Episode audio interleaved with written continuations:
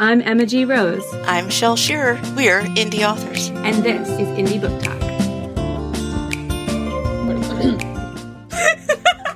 Hello and welcome back to Indie Book Talk. I am sorry that we weren't recording for the last couple of minutes because it's already been a hilarious and delightful conversation with our guest, Elise Russell, who is the curator for The Dark Side of Purity, an anthology for Band of Bards comics.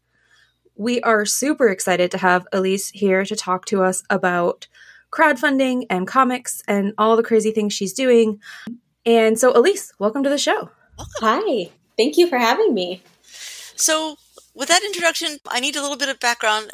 Anthology is an anthology of graphic novels put together, comics put together, an anthology about graphic novels? Tell me more. It is a giant two volume hybrid anthology. So it includes comics, prose, illustrated prose, poetry, and mixed media art. Ooh. Yeah. So it's it's just all of the story forms that we could do in print, basically. Mixed media art in print. What what does that mean? We have Amanda Stockton is a, a painter, a traditional artist, and she will be doing painting mixed with I think some with some words, collage kind of style. Mm-hmm. So that's why I said mixed media. Cool. Mm-hmm. I'm reminded of like David Mack in some of the Kabuki comics. Do you remember those? He did some covers that were that kind of style where like layers of different things, sometimes even photography mixed in. It was very cool. Yeah. She's told me a little bit about what she's working on. It's going to be something. I'm very excited for people to see it. it is not complete because you're just now beginning the crowdfunding, or where are you at the crowdfunding stage now? the Kickstarter just launched on Monday. So, yep, we are just just getting started. And it isn't complete. We have a few things complete, but we originally thought that we were going to be publishing this next year. But in light of current events, we decided, and our publisher asked if we could fast track it and do it in a month instead of six. So okay. we all said yes and the proceeds of book sales. So after the book is funded and made, any book sales after that, the proceeds, all of it is going to go to charity for women's reproductive rights.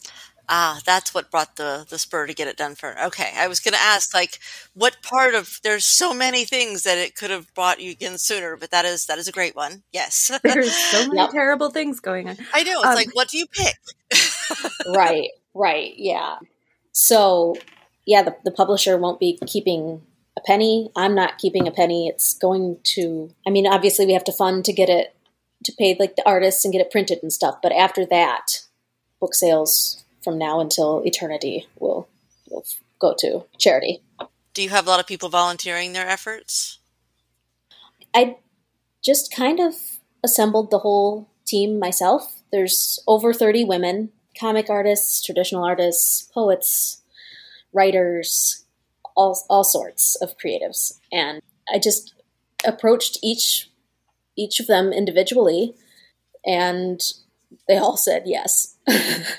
so the the theme of the of the anthology is how we really feel about society's obsession with virginity and chastity. Hmm. And we don't feel great about it, obviously. So there's a dark, speculative overcast to all of it. So horror, dark fantasy, that kind of weird fiction. And it's it's all about how harmful purity culture really is. And the issues that we're seeing today with the assaults on women's reproductive rights, it all it's all interconnected with purity culture. It all stems back to the same same thing. So that's why our publisher immediately thought of our our project and said, "Let's let's take a stand with this and use it to really say something at a time when your voices need to be heard the most." So I, I asked all of the women involved, "Hey, are you willing to do six months worth of work in one month?" And to a woman, they all stepped up to the bat. Yeah, we don't need sleep for a month. It's fine. Yep, let's get this out there. We are angry and this is this is very important to all of us, very close and personal. And it's the stories coming in for this are beautiful and scary and heartbreaking and sometimes a little funny and just all over the spectrum. And I was very it was important to me to assemble as diverse a group of creators as I possibly could. Mm-hmm. Yeah, it's it's gonna be something. Okay, so let's talk logistics for a second here because this is where I'm just like, whoa.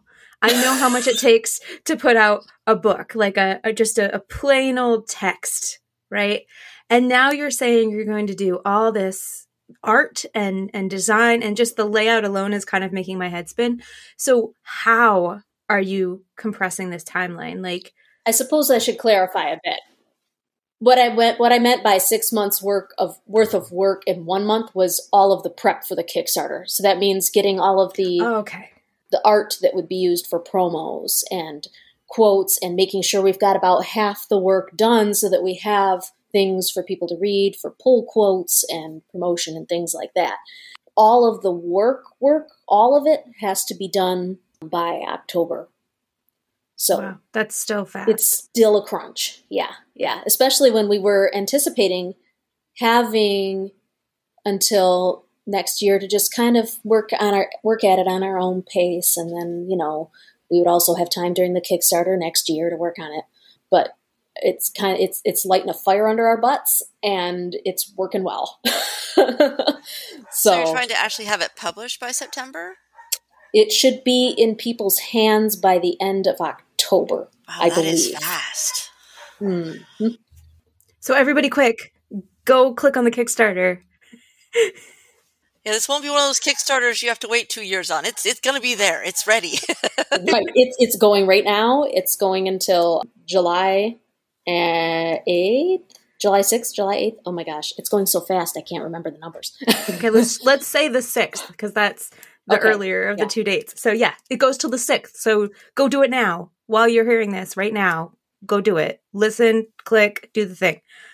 Okay, so tell us about Kickstarter and why you chose this medium to, or why you chose Kickstarter as your platform to do this important thing that you're doing. A few reasons. One, it's a big project and it's going to need a lot of visibility to get funded. It's a $12,000 goal. That's a chunk of change. And several of the creators that we have on board already have fan bases on Kickstarter. It's also been around long enough that a lot of people already have accounts and don't have to sign up for something new to do it. We wanted to make it as easy as possible.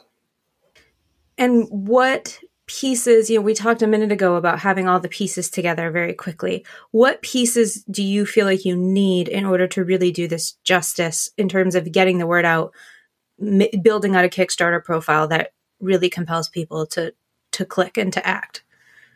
What pieces do I need completed as far as the work itself? No, I mean like you know, oh, like the most compelling Kickstarters that I've seen, everybody talks about you have to have a really good video. Even if you're doing a book or something, you have to have a really good video. So those sort of pieces, what do you feel like you need to really make this successful? Gotcha. We have we have two videos. We have been sending out flyers like crazy to bookstores, comic shops, women's health centers, magazines. We a big part of this project, since it does have art, is letting the images speak for us as well. So we we have the two covers, a cover for each volume, both done by Heather Vaughn, the main artist, and then we also decided to get two variant covers. One of them has been revealed already, and another one will be revealed probably this week. Actually, you might get to vote on the color scheme chosen for it. So, yeah, yeah. So the variant covers would appear where? Variant covers, it you can order the volume and choose to have that cover instead, or you can order to have the you know the the normal plus a copy that has the variant cover on it. Or we'll also be offering digital art packs so that you can just get all of the covers to look at on your screen and I was gonna say, don't make me ch- pick. Don't don't make me Yeah, choose yeah, yeah. things. yeah. Variants are a, a, a bigger deal in in the comics community, obviously. So we're straddling the two communities, the comics and the prose communities, and so, do you feel that uh, the artists already having a fan base has been a, a good leg up for Kickstarter? Because I've heard the Kickstarter is really difficult to break into. Yeah, yeah. We've got a few names in our project that are recognizable in the indie comics community, like Fellhound, Rio Burton, uh, Heather Vaughn. So when people see those names, they're like, oh, we know this is going to be good. And if they've already backed projects from those creators on Kickstarter before and they've already got an account, you know, they can they can see this. So that helps. What about your bonuses and things? Because that's a huge part of Kickstarter, right? Is having different donor levels and different bonus pieces. How did you decide on those, or have you decided on all of those? We did. Our publisher decided to go very basic with this so that we wouldn't be spending money on like making t-shirts or things and it, that money would instead go to charity so it's it's going to be like there's a pack where you can get the volumes with the regular covers you can get the variants and then there's retailer packs and things like that but it's very we try to have more digital rewards so that more funds could go to charity than to getting just accessories and things made That makes sense. Yeah. Sorry, I was muted. So, for the two volumes, are you going to offer some of that work digitally as one of the rewards, or are the rewards additional digital things by the artists? both. So there'll be like anything where it's a splash page or a cover, or if they were sketches that they did before the actual piece was made, we'll, we'll show things like that. And then other concept art and stuff like that. I love seeing sketches. That's my favorite. Like process. there's- The process is so cool. Yeah. Yeah. It's very relaxing to watch people sketch. Well, actually, if you like the process, you'll you'll enjoy this part. For just for fun, we're going to show some of the writers' sketches that they did to show the artists. and I mean, we are writers for a reason. Do you like my stick figure? There are some stick figures, and they will be they will be given. Yeah, Awesome. we've even we've even had talk of doing a digital reward where all of the writers try to illustrate each other's stories. People would 100% go for that. Yes. like Yes. a gag digital add-on, you know, because like it's a heavy topic, but you know, we can still have fun as creators and yeah. So we thought that that might be that would be awesome. Funny to do. yeah. We're, we've been kicking that one around to to maybe add on in a in a bit. I'm just imagining what my own drawings would look like and I yes, it would be hilarious. I mean, they would be awful and it would be so funny. Right? Right? Just draw all the panels and like what's even happening here? Like, I have can't to even draw a straight it. line to like the squares or the panels. Draw an arrow. This is a person. I know you can't tell. Human. Yeah yeah. And like I, I told the other writers about that idea and they're like but but i'm bad at it. Yeah that's that's good. We want you to be bad at it. That's the point. It's supposed to be funny. So feel free to just draw terrible terrible art And then you can see how wonderful all the actual art is. right? And, uh, and it's very affirming for the artists as well. Like oh they really do need us the partiers we each have our role. So, is this your first Kickstarter? my first Kickstarter, not my first crowdfunding. I did crowdfund Sentience, my light novel with Mhm. Band of Bards, successfully on Zoop. And that just ended not too long ago. Kind of went from one right into the other. Okay. I'm busy. Tell us about Zoop because I know nothing about Zoop. Mm-mm. Zoop is a newer crowdfunding campaign, and it's much more personalized. Like you talk to the owner personally to set up your campaign. So it's it's just different. It's still uh, new, getting its feet under it, and there have been some pretty successful projects on there. Okay. Does it run basically the same way? You get an account and then you. I'm not entirely sure because I wasn't for that one. I wasn't given like creator access. Okay. I do with this one because I was helping to set up the, the Kickstarter page and uh, all of that stuff. But for the other one, the, the publisher han- handled that. So I know some of the sites you get whatever is paid in, regardless of it not reaching its funding or not. But with Kickstarter, you don't get it unless you reach at least that minimum base. Was Zoop one of the all or nothing things, or was it a you get whatever people put in? No, I don't think it was all or nothing, and they allow you to adjust your goal as well, Okay. which is something I don't think Kickstarter allows. So yeah, that was that was nice. Now you got to kind of bet with it on Kickstarter. Like this is what we're we're thinking we're going to get, or what we absolutely must have in order to do this project, bare minimum, and then keep your fingers Yep. crossed that you'll get more. Yep, and then just hope for those stretch goals. That's why we have the initially we're just having the the graphic novel part in black and white, but then a stretch goal is to have it in color. Mm, So really hoping for that color because there would be some. that would be nice. But we wanted to be able to at least just get the stories out however we could first. Okay. So we keep talking to you as like the project manager almost of this project, but do you have your own story in this project or your own piece? I do. I didn't want to. I wanted to give the spot to someone else, but I was vigorously outvoted.